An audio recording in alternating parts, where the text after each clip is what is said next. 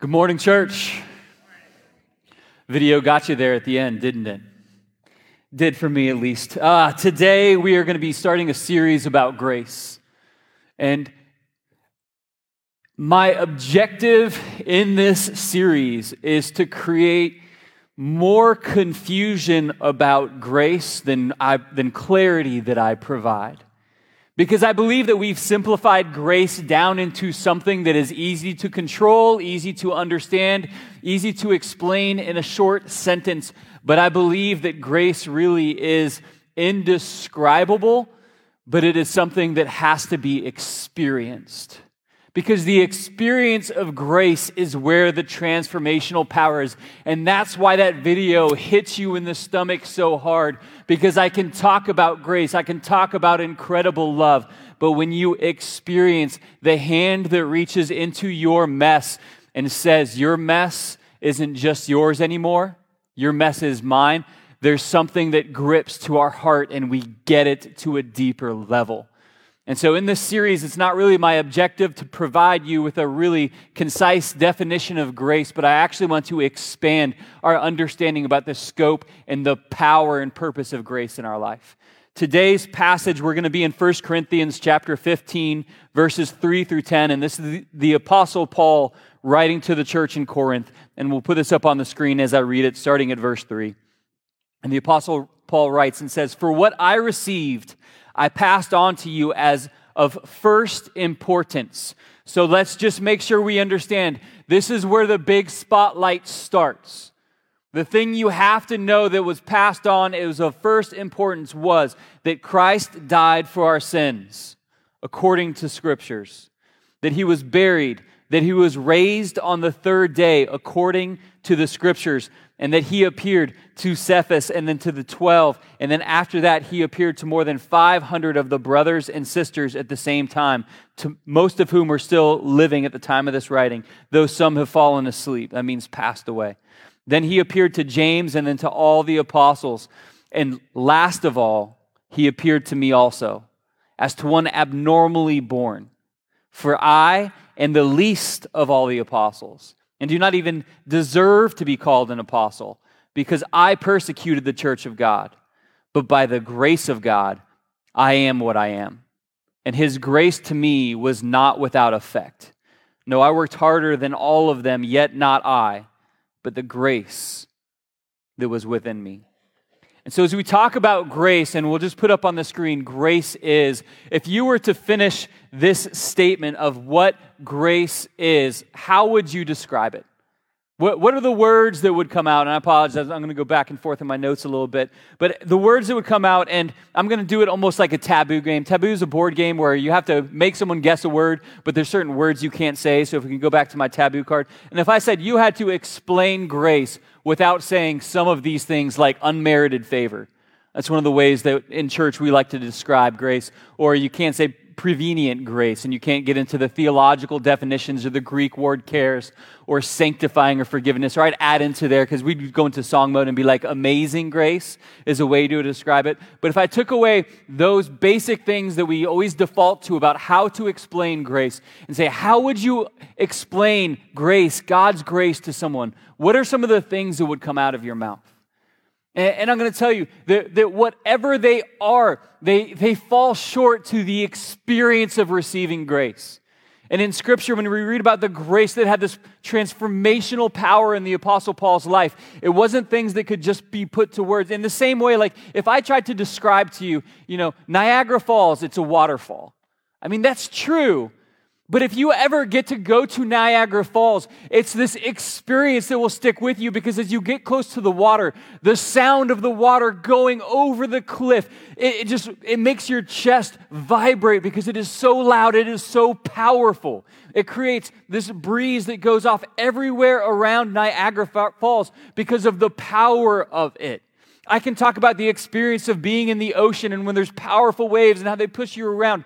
But until you actually get into the water and you feel a wave crash over your head that's so strong that it drags you along the bottom of the ocean floor, you will not really comprehend the power of that water. And in the same way, we can talk a lot about grace, but have you ever experienced the grace of God? Because so many ha- people have this external experience with church and this external experience with the grace of God where they know about it and they can describe it, but it's never been something that took root in their heart and in their mind and in their life. And to those people, and I can say those people because I've been one of those people. I can remember the days where, where I was just so critical of church and all of the things that they talk about, all of the things they do, and the fact that they gave money and the fact that they served at the time, until I was there one day when grace actually took root in my heart and I experienced the power of it in my life.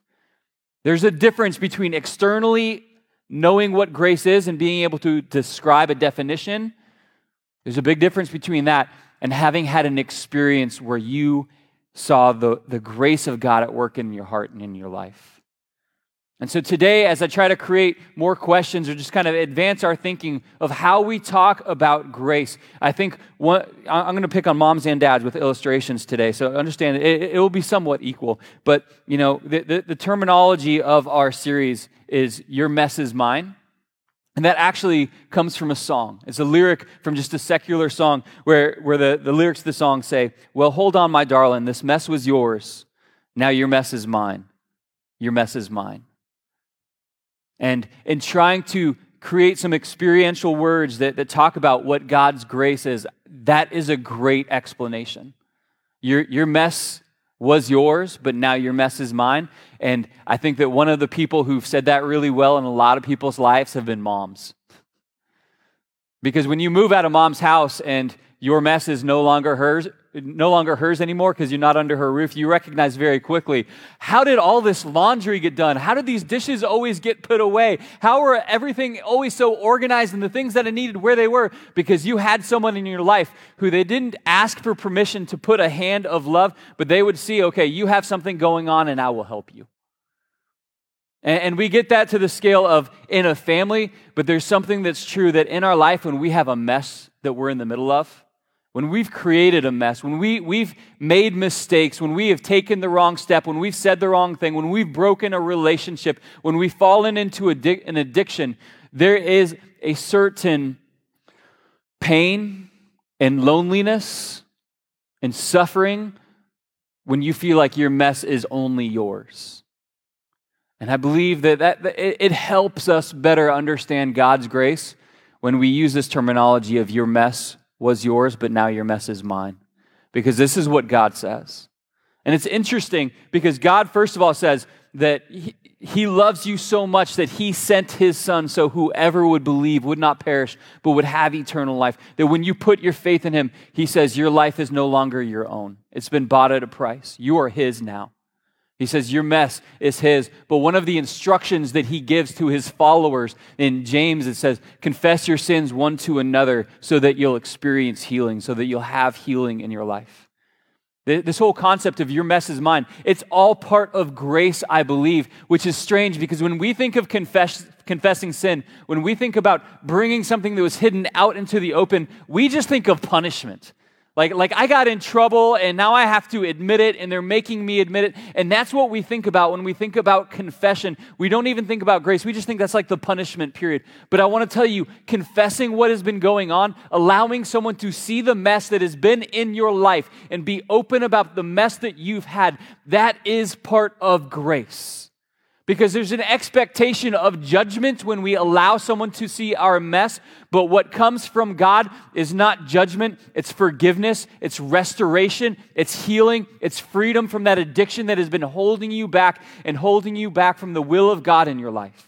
And part of that should happen within the church as well. The body of Christ was meant to be a place of restoration that when you find yourself in a mess that you've made, you can grab somebody else by the arm and say, I need help. And right at the beginning of that, God's grace should begin moving through a follower of Christ to you. That's part of the picture of grace.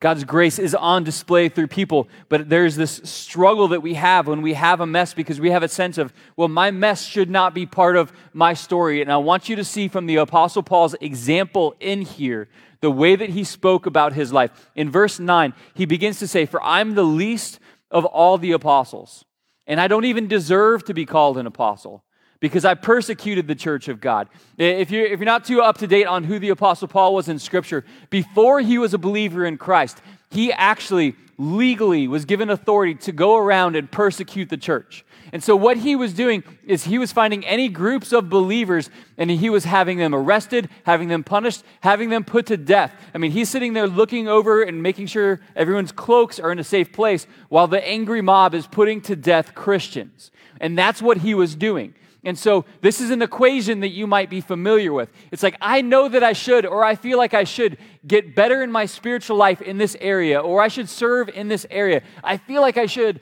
but I have these mistakes in my past.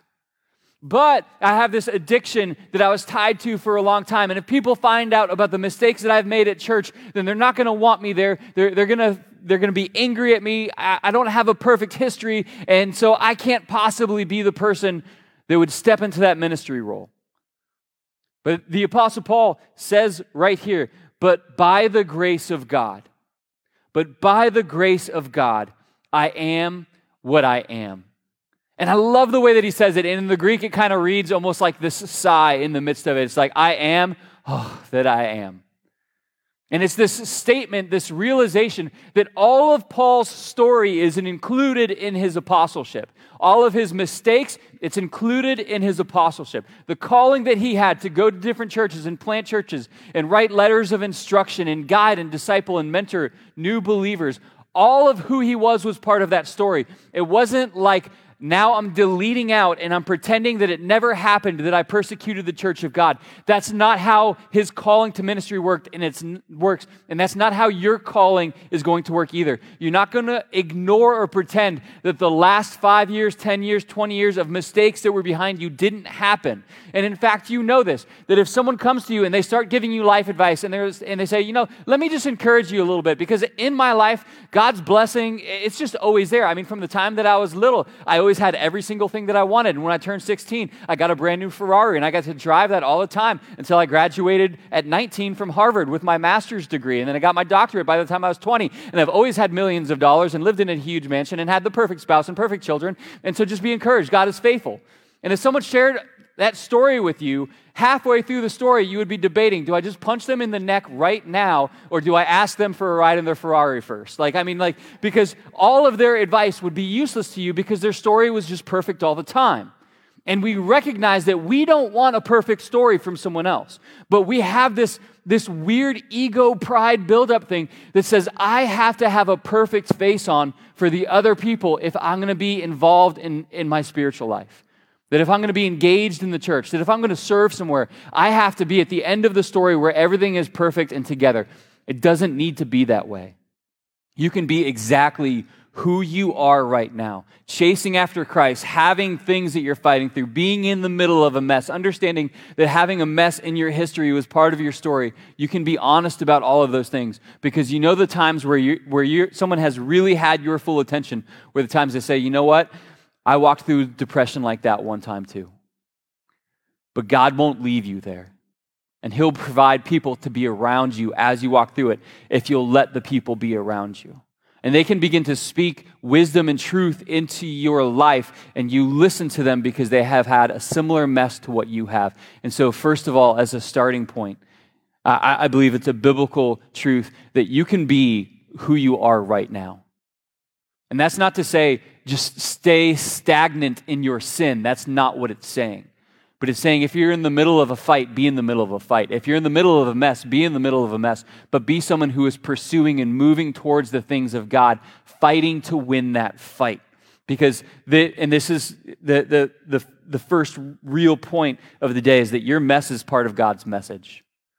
The mess that you're in right now, the mess that you've been fighting through, that's part of God's message that He's going to use to encourage someone else. And quite honestly, the greater the, the mess, the greater the impact that you're going to have on someone else, and the greater the story. And God will do greater and greater healings than you would ever expect. And this is part of the power of grace. And, and you might be in the middle of the mess and you're saying, okay, I need to figure out how to get out of the mess that I, I've been in. Let me tell you one of the things that by God's grace that He's instilled in you that you know how to do. You know how to chase the wrong thing. And in fact, the same word that the Apostle Paul used when he says that he was persecuting pursuing the church towards their destruction, when he was persecuting them, he uses that same word again in Philippians chapter 3, verses 12 and 14. Very familiar verses, but he says, Not that I've already obtained this. He's talking about getting his spiritual life right, getting his relationship with God right, or have already arrived at my goal, but I press on. When it says press on, that's that same word that is used for persecute. I press on towards the goal that that for which Christ Jesus took hold of me. In verse 14, it says, I press on towards the goal to win the prize for which God has called me heavenward. It's that same word that's used for persecute. It has this idea of pursuing after it. And in the same way that when you were caught in addiction and you would pursue after that fix, in that same way that you were caught in a sinful habit and you would wake up thinking about it, chasing after that small thing that you knew was outside of God's will, the same way that you had a mentality to go after that, now you need to turn that mentality towards the things of God and say, I need to pursue God even more because He fulfills even more deeply than that, that sin, than that addiction, than that problem that I was in before. God will fulfill my heart to an even deeper level. And the thing that I pursued that was destroying me, I'm going to pursue that which will heal me with even more passion because I know this about God. The more that I have of Him, the more that I want of Him. The closer that I get to him, the, the more that I recognize his power is far beyond anything else that I could ever ask or imagine. And so we have to press on after him. And if you want something to compare it to, think of the sin that you chased after before and say, Am I chasing after God that, with that much heart? Am I chasing after God with that much money? Am I chasing after God with that much of my thinking space? Like, how am I pursuing God? And the, the, the beautiful thing is that in the middle of the mess, take all of that experience and say, I'm going to turn all of the way that I thought about those things towards getting things right with God. And that's how I'm going to think about the things of God. Because His grace, His love, it's going to remove me from those things, but the evidence of grace in your life, there is evidence of grace in your life. We, we've seen this so many times. We've been this. We've seen this in the mirror plenty of times, where it's someone who says, and they could explain to you about the things of grace. They could explain to you about God's love and how extravagant it is. Like they could talk about some of those things, but you just didn't see it in their life at all. Like it, it was external, it wasn't internal to their heart yet. You've seen this, you've probably been this. And the Apostle Paul talks about this in, in verse 10 when he says, But by the grace of God, I am what I am, and his grace to me was not without effect. Do, you catch that? The, the grace, this love that God gives us, it should have an effect on who we are and how we are. And one of the evidence that you've actually received this grace of God is that it begins to turn and change your life. It changes your priorities. It changes your thinking. It changes the way that you think about yourself. It changes the way that you think about God. And it certainly should change the way you think about other people. And I'm sorry I'm going to hit the table about that, but grace cannot just be something you receive, because if you received it, you just have to give it away. That's what grace is. And so when we have churches in America that are just known for hating people, that's a problem. And I stand for holiness and I stand for righteousness and I stand for living a life where we die to self and we live to God. But the end result of living to God should be an expression of compassion.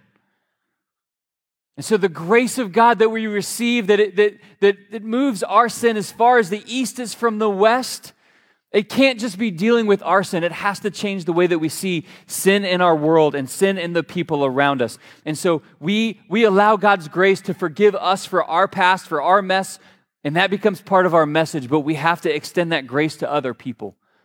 In the same way that it took time for us to get our, our faith worked out, we need to allow that to other people. And so in verse 10, when it says, His grace to me was not without effect, one of the challenging questions that I'd give for you to ask your, yourself is, What effect has the grace of God had on my life? Have I, have I forgiven myself for my mistakes?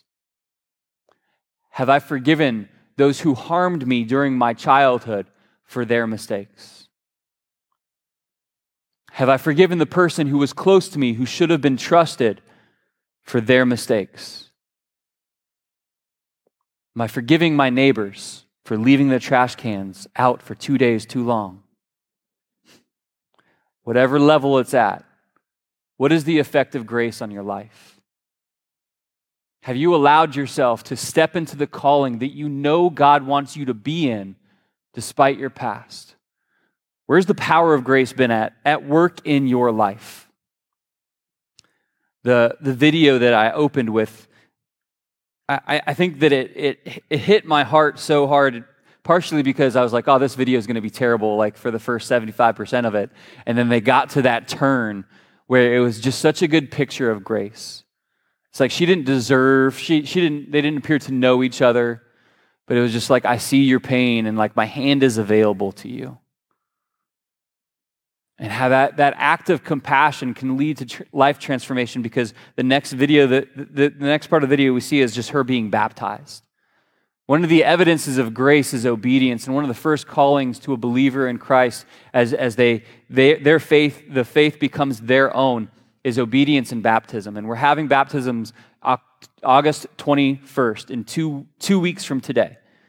And, and so for you, if, you're, if you've made a declaration, you've made a decision to follow Christ, ha, has grace pushed you towards obedience into what Jesus teaches in regards to baptism? And I understand in any area, and I'll, pick on baptism because that's coming up on the schedule, but in any area of your life, there's going to be fear about taking that step of obedience. There's going to be fear of what will people say. Let some people help carry your mess. If part of your mess is you never took care of this when you first believed in Christ, and it's been 40 years ago that you made a decision and you should have dealt with it back then, be a testimony to someone else who, who has been waiting to obey Christ in that area. And whether it's baptism, whether, whether it's working on your marriage, whether it's being the person you should have been at your job, beginning to take those steps, I understand it begins to say, well, people will see my mess. Well, you serve a God who says, Your mess is mine, and you have a church around you who says, You don't have to be perfect. We will help carry your mess because part of your mess becoming carried by other people is letting it be known by them as we think of grace being at work in our life, the Apostle Paul, his confidence, his confidence to be an apostle, his confidence was high. His confidence was he would pray and he would see people raised from the dead. He would pray and the sick would be healed. He would speak in front of religious leaders who believed that they had it all together and they knew his mistakes, they knew what happened in his life, and he would speak with such supreme confidence. And Paul's confidence was rooted in the power of grace. Not just the concept, not just an idea, but the power of what he had seen it do in his life and the lives of other people. And band, if you guys will make your way up, I'm going to begin to close this, close this out. I wanted to end with a story that it's a, it's a terrible experience, but it has a good end. But to me, it was just a good example of what the grace of God is in our life. There is a man who's just in his house, and his 11 year old was playing out, out back, and they lived in this condo um, apartment that had a, a shared pool, and his 11 year old came just darting into the house and said, Dad, there's, there's a toddler in the pool. And his dad, you know, full, full dad bod mode. I saw the picture of him, not an Olympic athlete. But in that moment where his son reported that to him, he turned into an Olympic athlete and turned into an Olympic sprinter went saw a fence in front of him. It was six feet tall, and Dad Bod went into full rescue mode and like hurdled the fence, a six foot fence. That's impressive. Um, became an Olympic swimmer, dove right into the pool, and went after this child that was not his own, not his responsibility.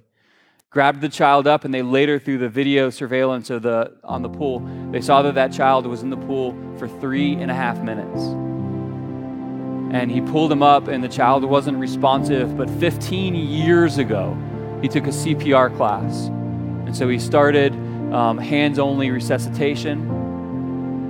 And then the child came back, and his eyes opened, and he coughed the water out. And it was an incredible rescue.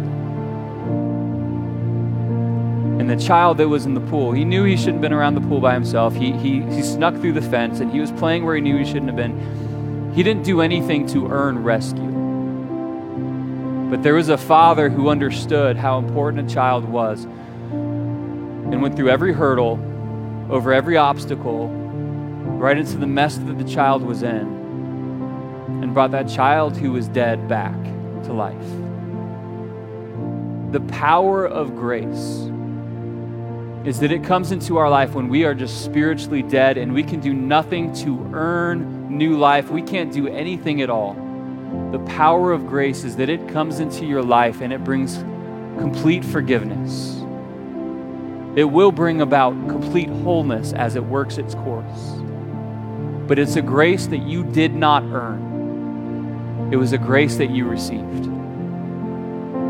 And this grace that we receive is the same grace that we get to begin to give. And so, first of all, I want to make sure you understand, at least maybe grab some more questions about grace through this of saying, Have I allowed grace to actually work in my life? Has it brought me new spiritual life? Have I moved from death to life? And if I have, if I believe in Jesus Christ and I have received this grace and it's changed the way I see myself and understand myself, is it going where it should to our city, to our neighbors? What has been the effect of grace in your life, church? We're going to explore this more over the next few weeks. But today, I hope, if you say it's never been internal for me, I would hope you'd grab on to this opportunity, that you would challenge God and say, God, would you work in my heart? Would you work in my life? Would you show me the power of grace? Because I'll tell you this His grace is not without effect. It will change your today, your life, and your eternity if you place your faith and trust in what He did for you on the cross. Let's pray together. Father, we, we affirm and with our heart we cry out to you that you are Lord.